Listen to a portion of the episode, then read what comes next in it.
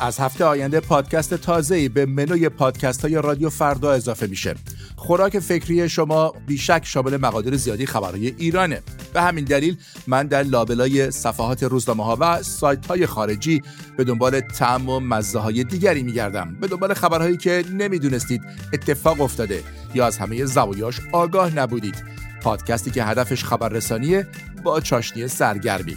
جهان با نادر از پنجشنبه آینده در همه پادگیرها و همچنین در رادیو فردا. با من نادر سلطان بود.